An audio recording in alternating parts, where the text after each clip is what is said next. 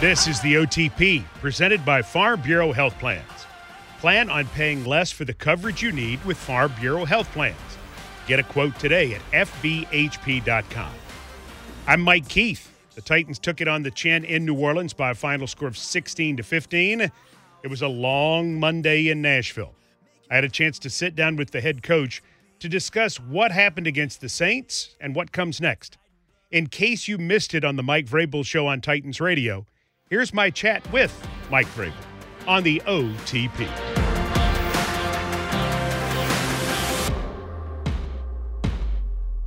Mike, I want to ask you first and foremost about a moment before the game. At the coin toss, the Titans honorary captain Tim Shaw, the Saints honorary captain Steve Gleason.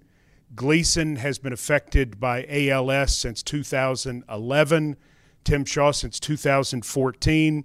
The people at the Caesars Superdome were magnificent to both and to both sides. The team seemed to value that moment. Mike, that was one of those NFL moments that really just make you so proud to be a part of a member club and of the league itself. Well, I think it does. I think it shows what type of people that Tim and, and Steve are and um, their impacts on these football teams. And uh, we would have loved to, to, have gotten a win for, for Tim and our, and our fans. Um, but, you know, we'll, we'll keep fighting and, and we'll get back to work. But it was, uh, it was really cool for, for them to be able to, to do that and, and be captains for that day. Let's talk about you win the opening toss, you defer, and on the first play of the season, Amani Hooker goes down and makes an outstanding play, taking the ball away from Rashid Shaheed. Um, unbelievable play overall, tempo setter, and really involving a lot of things that you've preached this offseason. Have always tried to talk about taking the ball away. I've talked about staying on your feet when you tackle. Uh, watched Amani come down, come to balance, break the stiff arm down. Uh, I've talked about you know running backs and in general or throughout the league that sometimes as that stiff arm goes out, that other arm gets a little loose, and you know that's why we practice so much with Derrick and Tyjae and guys that do use that stiff arm is that it doesn't get loose. Well, Monty knows that sometimes it gets loose, and so he was able to to, to hammer the ball out um, and recover it all in one motion, and you know really would have liked that to have been fixed in replay assist. Didn't happen. Forced me to challenge. Uh, appreciate the communication from upstairs. Uh, and, and, that got us off to, to getting some points. Now we can go back and talk about how we got to you know convert that into touchdowns and take advantage of our turnovers and you know making those touchdowns and not field goals his teammates have bragged on him all offseason. Amani Hooker, really good camp, really good offseason. His performance, what you expect to see out of number 37 these days? Yeah, and I think there's a couple plays that he'd like to have back. I mean, he made you know two two impactful plays. Um, but but also, you know, he knows that he needs to be better on a few coverage snaps, um, and, and I'm sure that he will. Were you pleased with Kearis Jackson's decision making in the return game? Yeah, you know the one I, I like him being aggressive. It just you know that was you know the the the hook punt, and I think he got a little better of where it was going to land, and you know that's it's hard to practice. You know, I mean, there's only a few people that that hit those type of punts.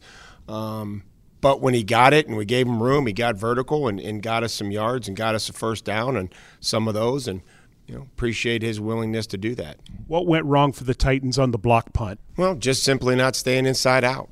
You know, I mean, we, we have to help him out. Chig's got to get over there, maybe slide out uh, a little bit, but but Otis knows, and every wing knows, and every running back knows that when you're in protection, you, you have to be inside out, and uh, and we weren't, and that is uh, that that's unfortunate, um, but but we have to be better, and we're going to see it. You know, we we go through and tell them and show them. You know, early in the season, the number of punts that are blocked um, on the wing. So that just that has to be better. Mike, as there's been a lot of talk after the game about the difficulties that your offense had on third down, I went back and averaged it out. You averaged a third and eight for the for the third down attempts. When you when you really look at what went on with your third downs, is the fact that the average was third and eight the biggest problem? Yeah, you can't. You know, I mean, you, we've been through this before, where you know you want to fix third down, make them shorter and, and the percentages will go up. But you know, when you have you know four pre-snap penalties and uh, second and 20s, second and 15s, first and 15s. Um, unfortunately, that leads to, to, third and long. So some of that was was our own doing, and and some of it, um, you know, they, they rushed and they covered and they they they won those snaps, but but some of it was was our own doing. What did you like about your pass rush in New Orleans? Well, I felt I felt like it was uh, impactful. I felt like they tried to affect the quarterback. I felt like they tried to attack the football. Um, numerous occasions, uh, the football was out, uh, whether it was an incomplete pass or a fumble. Uh, even one to Nico Autry uh, and and Arden shared that ball was out and it, you know they didn't call it a fumble, but it will be. You know, and the ball was clearly out. Denico put his hand on it, so I think that they were intentional. I think our defense was intentional, uh, especially trying to um, to try to find the football. Didn't have any sacks in the second half. Did they do anything differently, or were you still able to get pressure? You just didn't finish. Well, I don't think we finished. You know, I mean, I don't think we finished, and you know, I think we still had some pressure. I think they were chipping. You know, they chipped a lot. They used the fullback in there and you know, tight end some, and they try to find Jeff and chip him, and you know, we just got to get there quicker or be in tighter coverage. As you looked at the tape, were there surprises to you, or did the game pretty much play out on film the way it did from the sidelines where you viewed it? Well, I mean, I think there's always surprises. You know, just our, our ability to um, make make great decisions um, at, at the quarterback position and and being decisive and, and our ability to, to protect early on in the game. Um, I, I thought that the line of scrimmage w- was pretty good in the run game. I think we had a few clunkers, but but I thought we had some some cool six and seven yard gains, and I thought we were efficient there. Um, special teams wise, you know, we're going to have to keep covering kicks, which we enjoy. Um, you know, we made all our kicks defensively. You know, try to put the hands in the defense, you know, in the hands of the defense and get the ball back there. I thought that was the best decision of the way that they had been playing, and have one timeout and find a way to get inside the 35 and, and make a field goal to win it. As you watch the tape, what was the most disappointing aspect to you? Well, I mean, offensively, we just didn't hit some guys that we had. You know, we had some guys open, um, and, and, we have to hit those. Ryan has to hit those. You know, and, and, we you know we can't turn the football over, you know. So, you know, whatever those reasons are, and our ability to to protect and throw the football um, has to be better.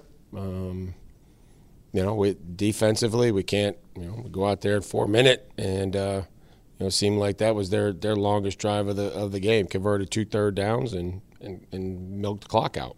Finally, next opponent, the Los Angeles Chargers. How different a challenge are they personnel wise and scheme wise? Well, every week's different. Um, you know, probably going to see some more tempo. Uh, that's going to pick up. Um, you know, they were able to run the football, you know, against the Dolphins, um, you know, with two good backs and a, and a new scheme. Um, still, obviously, have have Austin Ekeler, the weapon out of the backfield, so we'll have to be conscious of that. Keenan Allen's always a been a go-to guy. Mike Williams and know, so we'll we'll see most of that same personnel from last year. Uh, we'll just have to try to play them a little better. They have a new offensive coordinator, Kellen Moore, and a new defensive coordinator, Derrick Ansley.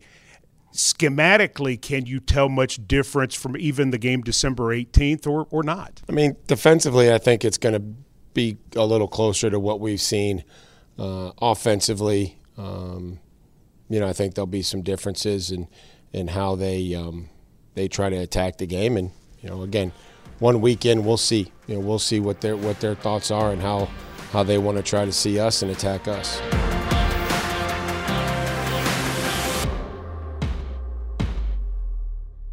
That's my Monday talk with Mike Vrabel. Hey, Titans fans, it's always game on with Dunkin', so grab a coffee and kick off the action. Whether that's drinking a cup on the way to the game or just having a big cup at home – Dunkin' is always there to help you get your game on.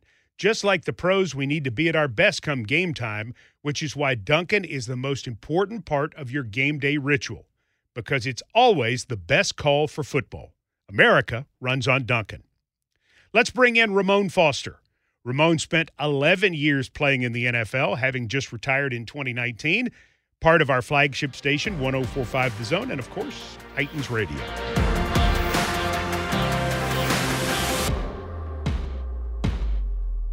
Have had time to review it. I want to talk offensive line to begin. As they reviewed it, where did the offensive line start with their coach, Jason Houghtaling? I think a little bit behind the eight ball, considering uh, couldn't get the run game going the way you wanted to. Uh, your quarterback being comfortable in the pocket. Uh, I don't think he had much of that in the game on Sunday. You you also say to yourself, this is a group of five, and we talked about this in the pregame on Sunday. That four of these five guys hadn't had a whole lot of reps. Uh, when you look at Aaron Brewer, he had a thousand snaps last year.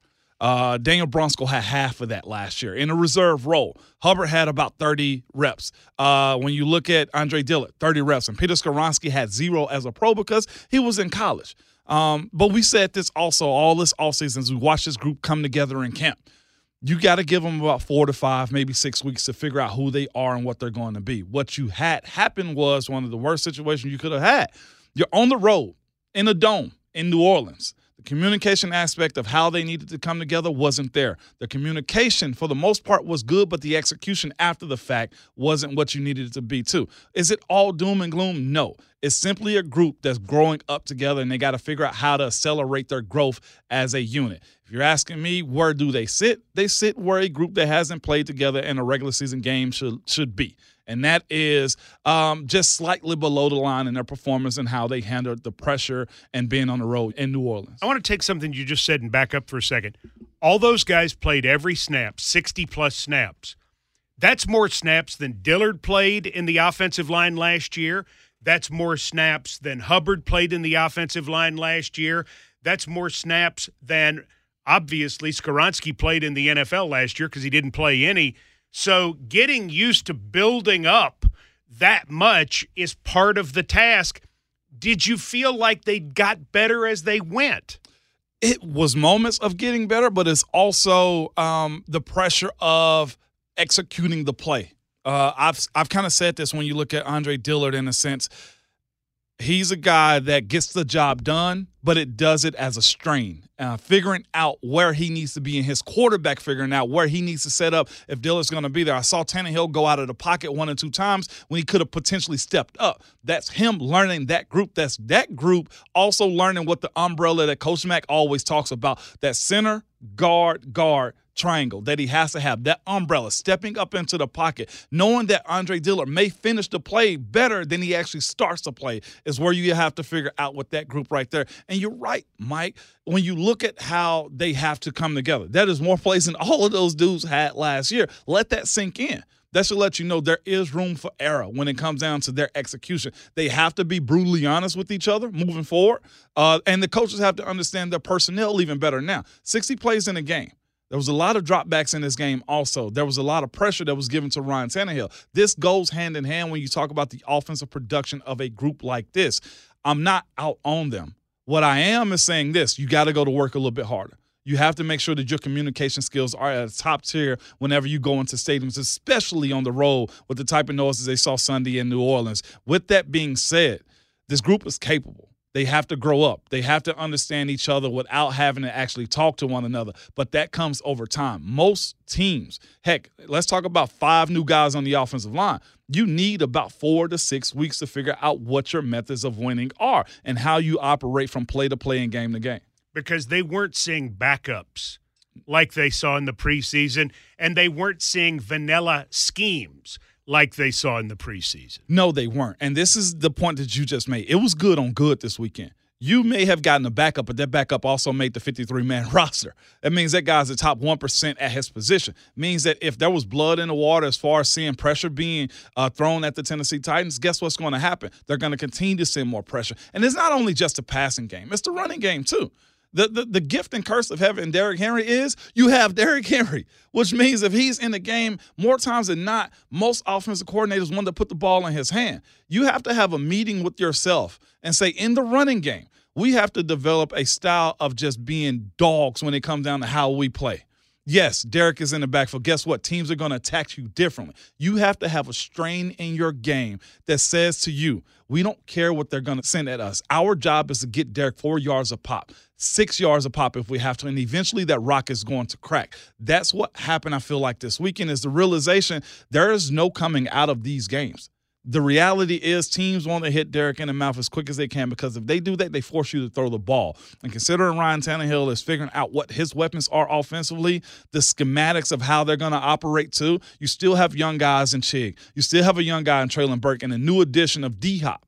There's a lot of things that have to be figured out, but it's all doable. It's not one of those things that you have to say, let's switch anything up. It's just the understanding of how you have to operate. Everybody has something dirty about their job with this group up front, these five dudes up front is you're to get a lot of criticism. That's fine. You still have your jobs. You're to get a lot of pressure in the run game. That's fine. Your job is to open up lanes for them. And guess what? Communicate with the backfield. Derrick, hey, it's much better if you go this way on these types of plays. Or, coach, maybe we need to have more to soften these guys up it's communication, Mike, at this point, and understanding of what your job entails when you have a guy like 22 on your roster. So that's the reason. Everything you're pulling together is the reason that teams improve generally the most from week one to week two because now you're seeing something and these guys have been through something real. Yes, 100%. We've seen teams uh, look amazing in the preseason. And you know, you got to tell yourself, well, that's really good because it's the preseason. Teams are going to be vanilla. There is no reason to hold back when the wins and losses count and you're trying to win a Super Bowl. That's what this group had the realization about. And I'm okay with what happened. The turnovers is fixable, that's coachable. The operation of what players deserve to have the balls in their hands is fixable too. Uh, what was was not is effort, and we didn't see anybody not have any effort out there. It's both sides of the ball that have to pull to win. The turnovers is the quickest way to lose games. That's something that is very fixable, Mike. And I'm okay with saying I expect a professional quarterback, one of 32, that start in a franchise to be able to fix. That's going to be the biggest talking point going into week two. Ramon Foster, how did you think rookie left guard Peter Skoronski performed in his first NFL game? I smile, Mike, when you ask that question because he looked like a rookie limited reps in the preseason. It's not a, a big sample size for what he was capable of. What you saw was certain moments in the game to where you have veteran guys like Cam Jordan. You have other first rounders like, you know, Bresee, also who who would also just dive into him. They took advantage of him in certain moments. Whether they got to the quarterback or not, they ran games specifically on the left side. And it was not just Andre Dillard being, you know, having 30 plus snaps last year they took advantage of their cohesion, their communication on the road. And I said, this is a very rookie like game for him. It wasn't all bad. He had some good running plays. He pulled well and all the things you needed to see. But when you're going against a potential Hall of Famer like like Cam Jordan, certain things will happen, and he he he capitalized on those moments. Um, as a guard, there's not much to stand out on other than simply doing your job. But those negative plays showed up in a fashion um, that you kind of expect for a rookie that don't know how to break down a guy like Cam Jordan. 24 hours later, how much smarter is Peter Skoronski than he was? Twice as much, at least. Uh, just because anything that could have went back kind of did in that game. You saw your quarterback get thrown to the ground. You understood what it's like blocking in preseason games versus regular season games. Uh, and one of the things you have to do is not just study the next week's opponent. You have to watch yourself over and over again because the way there will study you going into week two is the same way you need to study yourself. The biggest way to become a better pro is know your deficiencies. His deficiencies is communication and not turning his hips too much on the interior. The arms, you see how we're not talking about those, don't matter anymore because if you can ball, you can ball. He didn't give up uh, that left side didn't give up a sack because of arms. You gave up that that sack because they were just smarter than you. So at least twice as smart going into this next week. So like Paul, the scales fell from his eyes, and he now really knows what it's like to be a professional football player. Yes. And I'll say this too for a lot of the guys, preseason speed is not real speed. It's a nice test, But Mike, you heard the crowd the same as I did. You felt the energy from both sides of the ball as far as going into New Orleans, the Saints versus the Titans. And with that being said, there is another gear, there is another notch. You have to recognize those things and grow up. And again, we can't use rookie as much anymore, too, because he's simply a pro at this point. Yeah, the mistakes will say you're a rookie. But any coach will tell you when it hit week when it hits week one, you're no longer rookie. You're a football player. Overall, too, the Titans were able to come through the game healthy. Some concerns in the secondary.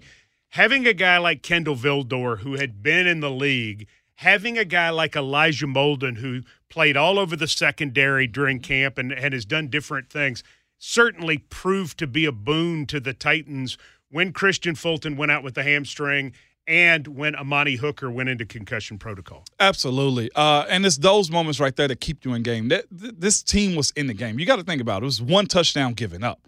And what you have to have stop happening is the short field giving up and also the explosive plays. That was there. But having guys like them in the secondary in those specific spots because Amani had a heck of a game he had a real good game. And having him out to have somebody like Elijah Molden that can play back up to him was pivotal for this team. It wasn't him that gave up those plays essentially in the secondary. He was Johnny on the spot when you asked him to be. That's why you continually scout other players on other teams. That's why you continually say, how can we make our team better? I think Coach Vrabel and Ran Carthon did that by finding and having those guys on their team. It's a matter of opportunity for guys like them. You know, when it comes down to saying there's an injury, you step in and you make plays, and they did. Arden Key made the difference that we thought he could make in the defensive line, rushing the passer. What most impressed you, Ramon Foster, about Arden Key? The way he pushes everybody else. The finish also on sacks. I thought that was huge. Not only is he creating chaos, but he's actually getting guys on the field. I think he logged uh, officially a sack and a half along with Denico Autry was good to see. But even on Jeff's sack too it was Denico. I mean, it was uh, Arden Key that flushed him out, and Jeff ended up cleaning them up. Watching them and seeing their communication and how excited they are to get after it, Arden is a huge part of that. We we kind of figured this in the preseason. He was going to be a burst of energy for this defense, and he is. That's the role you're asking him to do, and I feel like he's executing that as flawlessly as you need a guy that's playing that role that he is. From the beginning of the game to the end of the game, he did that. Ironically, on the play that was eventually ruled an incomplete pass – Arden Key is the man who hit Derek Carr. Had it been ruled a fumble, not only would it have been a touchdown for the Titans, it would have been the first ever forced fumble in Arden Key's career.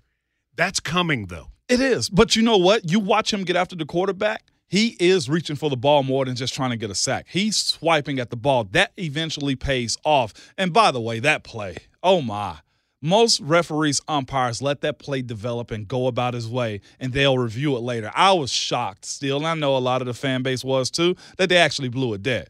I would call that a touchdown in the eyes of Kevin But let me ask you about that too. And from from our vantage point, and we're way up. Yeah. It felt as if the whistle didn't blow until Byard was basically at the 30 yard line. Yep. So at that point, the question would be why not let it go? Because then it automatically goes to review anyway. It does. That is the smartest way to go about that. I hate to say referees have a warm up season too. I'm not giving them four games to warm up, Mike. Okay. I say if you're a professional and you guys are hired by the NFL to be the best in the world at your job, when it comes down to officiating, it's certain rules that you have to have in place. And that's one of those things. Unless a guy's in direct danger, like a quarterback, if there's a false start and the guy's beeline, and so you blow that dead. Sure. We're talking about injuries when it comes down to those type of blowing dead plays. We're actually talking about Kevin Byard was in a clean lane to scoop that ball and finish down the sideline. To call it dead after the play has had continuation, as you just said, that was flagrant to me. It's too much riding on the line of uh, these games and trying to get to the Super Bowl and trying to start the season off well for you to blow that play dead. Nobody was in direct harm. The quarterback wasn't chasing the play right there. He that was a defensive play made by a guy that should have been a scoop and score, and they chose to blow it dead. And you know what? We won't get a clear explanation of it. It's just chalk that up to human error, I guess. I was told that Gene Steratore thought it was a Anyway, yeah, know. so let me let me ask you finally, uh, in speaking about officiating, based on the fact that both sides feel like calls go against them. The Saints are famous for thinking every call goes against them, and the world's out to get them. So They, they probably I've fe- experienced that from them too. yeah, Yeah. They, they probably feel pretty good today. So, but but everybody gets that. The indecision, the switching calls, the people coming in and saying, "Wait a minute, maybe it was a catch, maybe it wasn't." Does that drive players more crazy? It does. And you know why? It's because your job is to enforce the rules. Your job is to say, yes, this is right and that is wrong, definitively say it too. When there's confusion amongst their crew that they have, and I thought the crew, I've seen them in other games, I thought they were fair enough.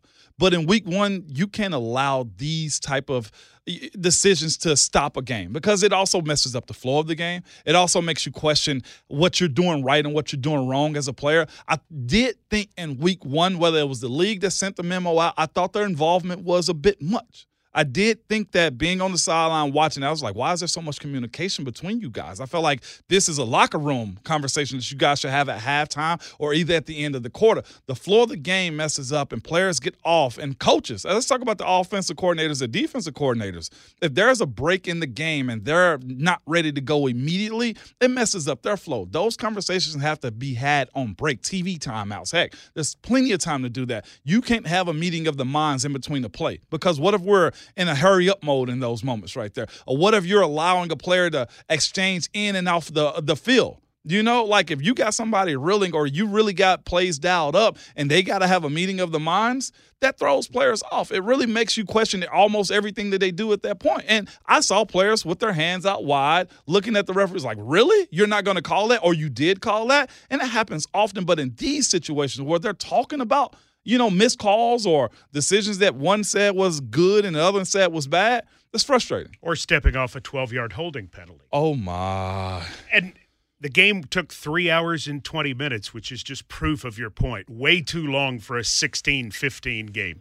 Ramon Foster, thank you for your great work. Look forward to seeing you Sunday when the Titans take on the Chargers. Home opener, Mike. Got to have it.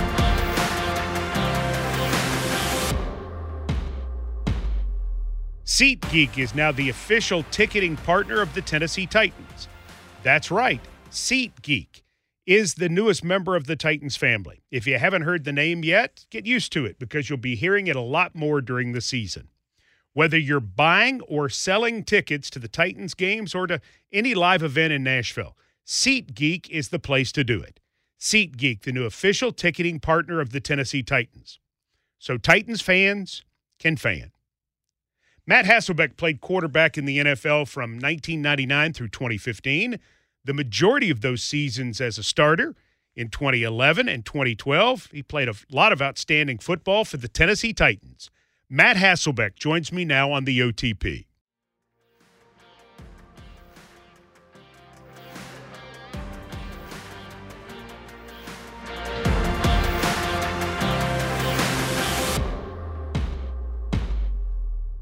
I want to jump right in and I want to talk about the Dallas Giants game. Dallas wins 40 to nothing. Is that the biggest shocker of week 1 to this point? Wow, you know, um, it might be. I think expectations are just so high for the Jets and the Giants. I always wonder sometimes though, like sometimes I feel like in the media, especially the national media, they hype up the teams that are good markets. You know, like they'll hype up New York teams, they'll hype up the Cowboys, they'll hype up the Bears. And so you never really know. But I, I'm a believer in this Giants team. And that just, I've been part of games where like nothing goes your way early. Uh, and that's really what happened uh, to the New York Giants. So I don't think I, you know, I say this to people a lot.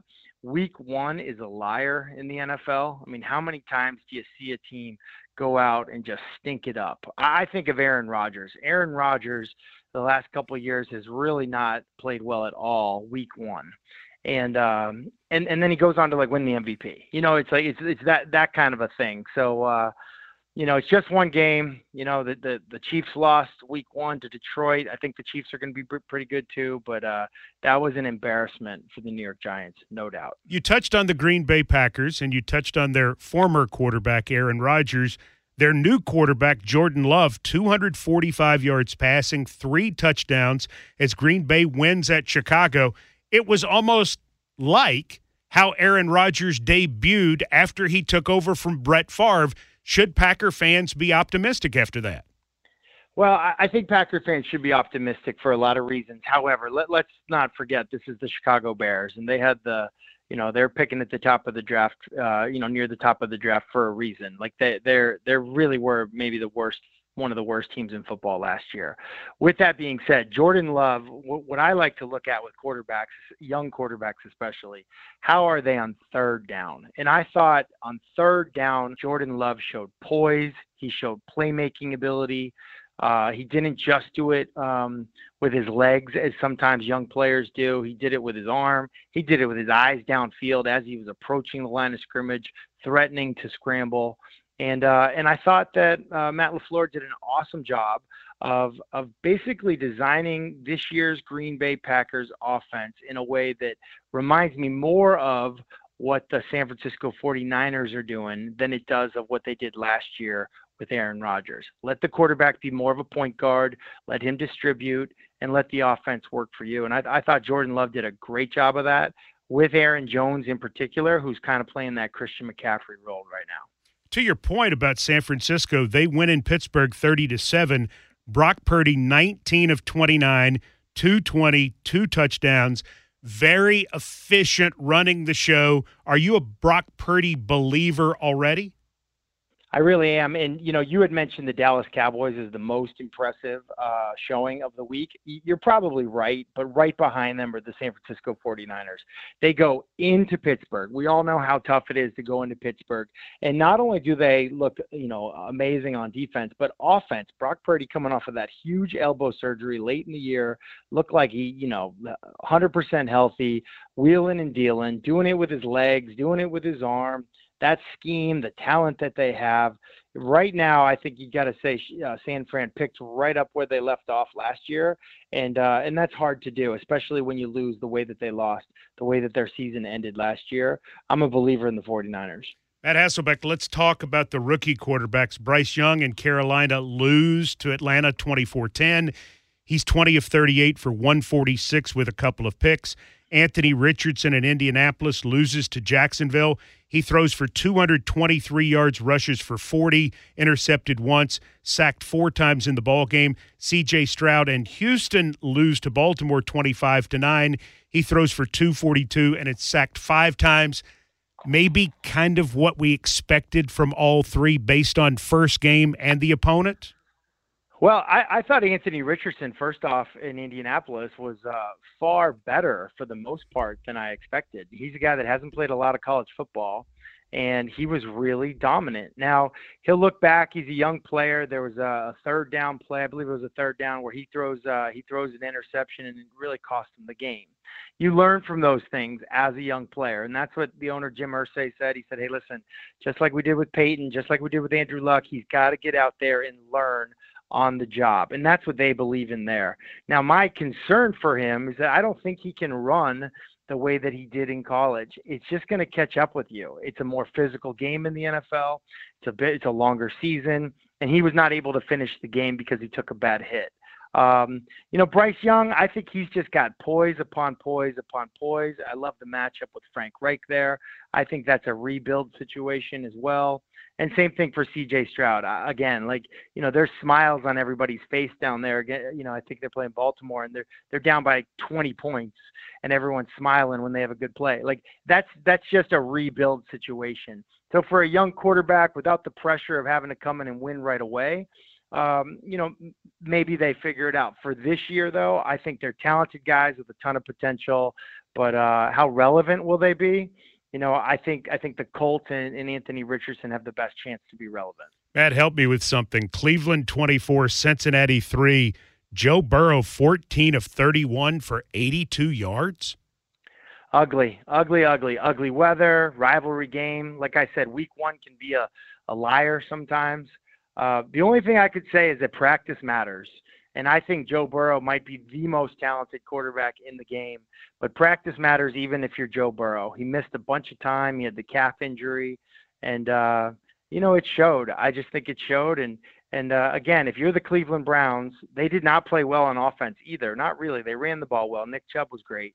But to that defense, it's like a Super Bowl for them getting up to, to open the season against Joe Burrow, uh, Ja'Marr Chase, that offense, and they played like it. And like I said, I think I think the weather played into it just a little bit. But the Cincinnati Bengals, um, I have I have confidence. They'll they'll just like the Chiefs, they'll be back. And they have trouble with Cleveland anyway. Every every team has one of those, right?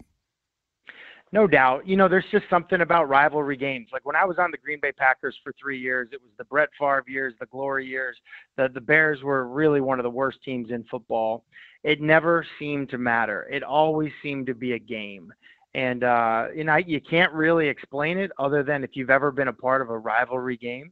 It's uh, it's just something special about it. Something special about it with the fans, the players, the coaches, and uh, that's certainly what they have in Cleveland and in Cincinnati. Matt Hasselbeck, when we think about the Dolphins and the Chargers, we think about the great playoff game of 40 plus years ago. We we think of mm-hmm. them taking Kellen Winslow off the field as teammates helping him. Well, they had another kind of shootout game like that yesterday, 36-34. Dolphins win it. Tua Tagovailoa throws for 466. The Chargers run it well for over 200, and Justin Herbert throws for 228. What did you come away from that game that you'll take that you think may be a carryover for each? If you're going to watch one game from the weekend, that's the game to watch. Incredible offense. Tyreek Hill was uncoverable. And uh, I thought Justin Herbert looked great with his new offensive coordinator uh, that they got from Dallas. So that that's an exciting, uh, those are two exciting teams for the rest of the season. And the debut of Sean Payton in Denver, he loses to Las Vegas 17 to 16. Jimmy Garoppolo completes 20 of 26 for 200 yards, a couple of touchdowns. The, the thing I want to ask you about is sort of the remaking of Russell Wilson 27 of 34, 177, two touchdowns. Could you get a sense of what Sean Payton is going to try to do to make Russell Wilson either Russell Wilson again or the Russell Wilson of now? Yeah, and you and you saw it. You saw it for sure. I mean, you saw a little bit more of the Russell Wilson that we used to know. Last year, he was, uh, you know, for some reason, one of the worst quarterbacks in football. After being after having been one of the best quarterbacks in football for a long time. Now, what I saw yesterday was a guy that was helping his teams, helping his team by staying ahead of the sticks, not taking unnecessary sacks, still using his creativity and his scrambling scrambling ability to extend plays but not on a three step drop. On a three step drop, it was more like one, two, three, let's get rid of the ball. On his five and seven step drops, that's when it was like, hey, let's go through our progression. If it's not there, go ahead and be Russell Wilson. Go ahead and create. And you saw him do that many times with Courtland, Courtland Sutton, Sutton uh, on offense. But truly, I think I think the thing that um, Sean Payton is going to bring to the team is an identity. And I think Sean Payton is pretty similar He's more similar to Pete Carroll than than people might imagine. Third and four. Everyone in the past in Seattle would say, "Oh, let Russ cook, let Russ cook." Pete Carroll wanted to run the ball sometimes in third and four, keep the defense off balance.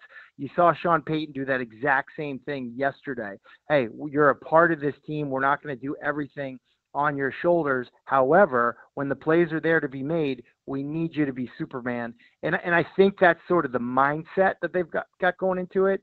And uh, I do trust Sean Payton and Russell Wilson to get it fixed this year. All right, Matt Hasselbeck, I want to ask you about the trend in week one because what a surprise. Matthew Stafford throws for over 300. Kirk Cousins throws for th- over 300. We mentioned that Tua Tagovailoa threw for 466. Mac Jones threw for 316, but he had to because his team was behind. Otherwise, passers were well under 300 yards in most cases. Teams had more running attacks. I mean, that's a total shift in the trend from recent years, at least for week one. Why do you think that happened the first weekend of this, the 2023 NFL season?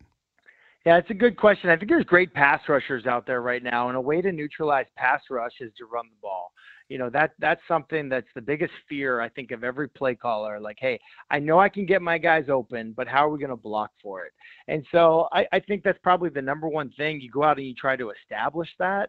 But like I said, week one can be a liar. Week one can be, you know, you, you see the trends, you uh, you know, you look at who's good, who's not, uh, all those types of things. I just in my career, it just always seems like um, you know, it takes away. I'll use the New England Patriots as an example. They're one of the best teams at scouting you. They're one of the best teams at scouting you. And so I've never felt like they were a great week one team because they don't have the ability to have like sort of a, a game breakdown of you. You can kind of surprise them with whatever the heck you want to surprise them with. And so we always, you know, we know the Patriots are usually a great team. But week one, it always felt like that was the time that you could sort of get them off their heels just a little bit. And run game is certainly a way to do it. Run game fits. Uh, there's not a lot of tackling in the preseason anymore. In training camp, there's less preseason games. So, you know, who knows? That's that's my guess, though. Matt, I want to wrap up with this. When you joined the Tennessee Titans, it was at the end of the lockout. The lockout ended on July the 27th, and you joined the team right after that.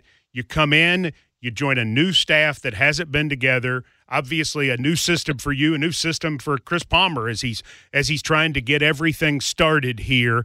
The first game against Jacksonville, the Titans have trouble offensively until later in the game.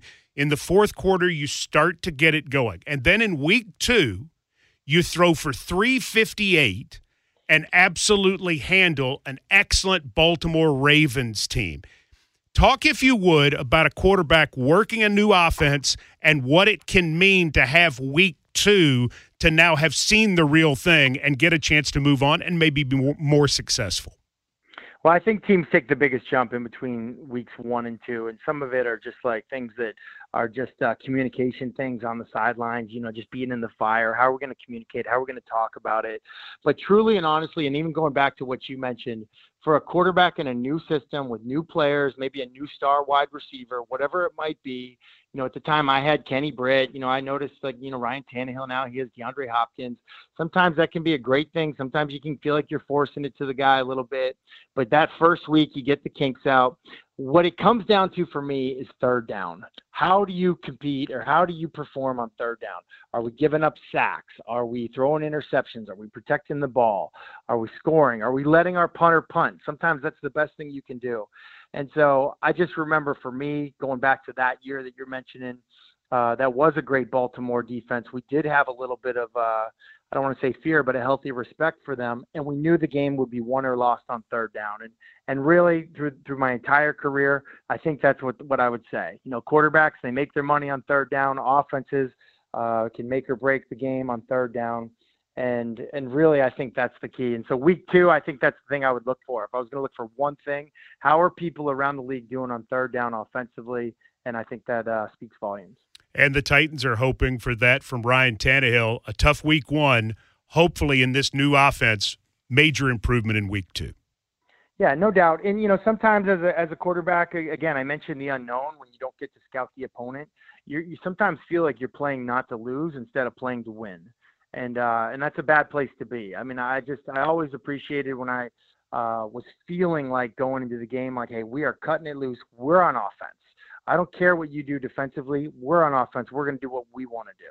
And then sometimes you just get into a situation where you're sort of like waiting and reacting. Okay, what's the defense going to do? Okay, if they do this, then we're going to do that.